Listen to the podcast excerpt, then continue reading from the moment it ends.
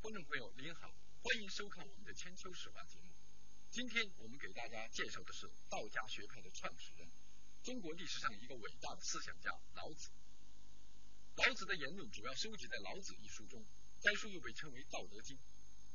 这本书五千多字，博大精深，言简意赅，以独特的视角探究了宇宙的形成、万物的本源、国家的治理等一系列重大的哲学和政治问题，在中国历史上产生了深远的影响。在世界文化史上也占有独特的位置。老子是春秋末期人，但具体生于何年、死于何年，史书上并没有明确的记载，只知道他比孔子年长。据史书记载，他活得很长，所以人们把他称为老子。但同他所著的《道德经》的博大精深和晦涩难懂相比，这样称为他为老子，似乎太平淡了一些。于是就有了如下一些传奇的说法。有关《神仙传》的这个记载里边嘛，就讲这个老子呢，呃，他的母亲是这个这玉庙，就是这个玄妙玉女，呃，他这个玄妙玉女呢，呃，受这个有一个有这个三气结这个凝结以后，产生了一个呃五色的这么一个非常这样一个一个饭丸呢，就吞到这个口里。吞下去以后，在这个身体中就孕育了八十一年。八十一年以后，他从这个左侧的肋下呢就生出来。生出来以后呢，就是呃，就是胡须都是白了，呃，相貌呢就是一个慈祥的老人。所以呢，就人们就叫他老子。葛洪在《神仙传》里对老子的形象做了这样的描述：老子黄白色，美眉。广嗓，长耳，大目，梳齿方口，厚唇，额有三五打里，日角月旋，以唇骨，双柱，而有三漏门。这种描绘惟妙惟肖，栩栩如生。但这不过是葛洪想象中的老子而已。老子做个州守藏书，相当于今日的国家图书馆馆长，掌管史册典籍。有一种说法，说老子的智慧可能就萌发于博览群书之中。相传儒家学派的创始人孔子曾经多次向老子请教过周礼。老子说：“礼这种东西已经过时了。”他说：“我看你呀，啊，他对孔子讲讲，我看你呀，应该克服你的娇气和欲望，啊，这样会对你的身体有好处。我能告诉你的就是这些。”那孔子听了他这个话以后。就回去对他的弟子讲，说，那么今天我看见老子，就像看到了龙一样。所以可见这孔子他对老子非常佩服。我们知道《道德经》为老子所著，说起它的诞生，却有着很偶然的故事。相传老子在周的时间很长，在他五十多岁的时候，看到周王室的衰败和内乱，他便跨着清流离开东周，经过函谷关去秦国隐居。在函谷关的呃这个官吏叫尹喜，他就发现这个有一片紫色的云彩呢，从这个呃东向西缓缓的飘来，他自他就知感觉到就是肯定是有圣人要来要驾到，所以他就辞去这个官吏，专门在这个关口这儿来等这个老子。后来就看着这个老子呢，骑着一个青牛，就缓缓的从东向西过来了。他认为这这一定是圣人，所以就上去。李喜就希望他留下一部书吧，那他就写了上下两篇给尹尹喜。据《史记》的记载说，他不知所终，不知道到什么地方去了。相传。老子成事非常，他飞升之后呢，就是做到三十三层青天上。我们这个台阶啊，就是三十三个台阶，象征着老子在最高层做了三十三层青天。升天之后呢，就是成了太上老君。大家见到的八仙过海，那个出现那个老君爷，就是这个太上老君。当然，我们无法得知尹喜当年从老子手里接过的《道德经》真迹是什么样的。寻觅至今，我们发现最早的古本，也就是一九九四年从湖北荆门发现的竹简《道德经》，它成书在公元前三百年以前，比马王堆出土的帛书要早一百多年。这组竹简不分章节，而是分甲、乙、丙三组，相当于经本的三分之一。道教产生于东汉时期，它是中国本民族的宗教。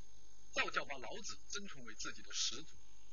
因为这个老子这个思想里边，它带有一种这个长生久世和有一种神秘色彩的东西，所以在道教创立以后，就把老子的这个五千文就作为自己的主要经典，并且用这个道来名自己的这个教，所以叫道教。后来在道教的书里面，常常用太上老君。来说这个老子，就太上老君作为道教的始祖，那么在道教常常是被看作是三位尊神之一啊。像今天我们在这个北京的白云观，在四川的青羊宫，在湖北的武当山这些地方，那种叫做三清宫。常常都是供了三位尊神，有一位就是太上老君。那么唐朝的皇帝他姓李，常常就把他自己说成是老子的后代，因此在唐朝就把这个老子叫做太上玄元皇帝，封他也是一个皇帝，啊，而且唐玄宗。就把《道德经》这个老子《道德经》这部书，他亲自做了注解，而且像宋朝的宋徽宗、明朝的明太祖，都对老子《道德经》做过注解。所以《道德经》这部书在中国历史上是呃受到很重视的。可以说，老子从出生到归隐，乃至道教产生后，仍传说他显身到人间布道讲学。离奇怪诞的神话可以编成一本书，但这已不是我们今天所要研究的问题了。而摆在我们面前的《老子》一书，其对宇宙观、人生观、辩证观等一系列重大的哲学问题和政治问题的论断，已成为我们永恒的话题。《老子》一书共计五千余言，但却七十四次提到道。那么这本书为什么叫做《道德经》？什么是道？什么是德？用《道德经》来呃说这部经。我想是不是偶然的，因为你在这部书里面，主要就就是讲的道和德。那什么是道？它是从这道路引申出来的。在老子这书里面，所谓道就是一切事物的总规律。所谓德是什么东西？就是从道得到的。这样的一种认识吧，或者一种啊一种能力。在道这样一个总的思想下面，老子提出了他的宇宙发生发展图式。他那句最有名的话：“道生一，一生二，二生三，三生万物。万物负阴而抱阳，充气以为和。”认为宇宙间的天地万物都源于一个神秘玄妙的母体——道。对这段话的解释，学者之间有所不同啊，有些不同看法。不过我认为，呃，比较合理解释可能是这个样子，就是道呢，它由于有道，它化生出来了这个统一的元气，产生不统一的元气。那么元气呢，然后就分成了这阴阳二气，就生二。那有了阴阳二气之后，就可以组成天地人，生三。有了天地人以后。就有了，才有了万物，就是产生了万物。而所有的这个事物，它都是阴和阳构成的，叫负阴而抱阳。从正面你看它是阳，从背面看它就是阴，所以它负阴而抱阳。而且这种阴阳它互相极大，就可以产生新的事物。那么老子就为我们构造出来这样一个宇宙发生发展的图式。在老子看来，道德特性是自然无为的，它不是人造出来的，也不是上帝造出来的，而是自自然然的发生发展起来的。基于这样一个对宇宙的认识，老子提出了人类社会应该人发天，天发地，地发道，道发自然，这是道论思想的精髓。归根结底，人应该效法道的自然而然，不要进行过多的人为干预。我觉得道法自然这个呢，这是好像我们作为中国人的经常口头这个的，已经都是变成一个很普通的一个成语似的啊，大家都说顺其自然吧。呃，道法自然吧。实际上，这个道法自然，我觉得是能够在这个春秋战国时候提出来，我就是一种很了不起的思想。我们今天可以学习说，由于环境的污染，啊，这个臭氧层的变薄、海洋毒化等等，都是由于人类对自然的过于开发、过量的开发。所引起的。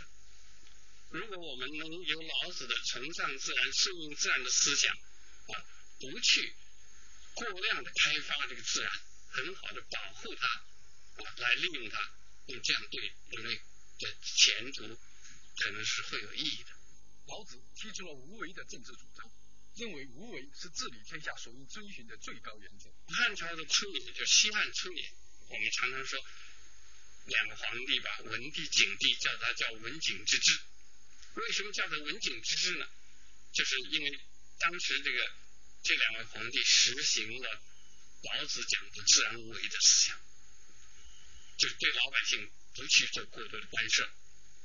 像西汉开始那些年啊，就这个原来战国时候那战争的混乱和秦朝的那些暴政吧。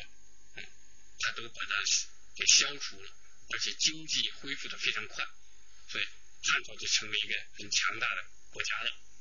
无为并不是号召君王什么也不做，而是不要妄为，不要把自己的意愿强加给别人，而要顺乎自然的发展。老子的道家思想对中国的哲学、宗教、文学、艺术、政治都产生过很大的影响。中国历史上一些伟大的文学家，像嵇康、陶渊明、李白、苏轼等等。都受到过老子的影响。近年来，在西方国家对《道德经》的重视也越来越明显，每年都有新的译本出现。而在中国，里面大约有十多本老子的注释本出现。那么，老子对我们今天的影响究竟在什么地方？我们大家常常说，是？现在走过了冷战以后，可能大家最最关注的就是和平发展的问题。那么和平也，就是要人和人比较好的相处啊，啊，国家与国家、民族与和民族、地域与地域的和平相处，那就是要处理好人与人的关系。这个方面的思想，如果我们把它做很好的现代的诠释，很可能对今天的世界的和平，对每各个国家的稳定，会都有意义的。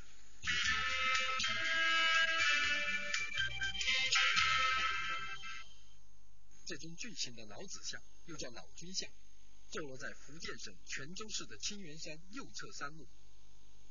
此像高五点一米，厚七点二米，宽七点三米，席地面积约五十二平方米，系整块天然岩石雕琢而成。老子盘膝而坐，左手抚膝，右手平击，两眼平视，双耳垂肩，面含微笑，衣着分明。雕刻的刀法既粗犷。夸张又不失精细之处，生动逼真地表现了老子慈祥、安乐、睿智的神态。老子一书虽然只有五千余言，但其内容之丰富、寓意之深远，恐怕没有几本书能够与之相媲美。当然，要把它浓缩在我们这短短的十五分钟里，也是不可能的。如果你想更多的了解老子的话，那么就运用您的智慧到原书中去体悟吧。谢谢您的收看，观众朋友，我们下期《千秋史话》节目再见。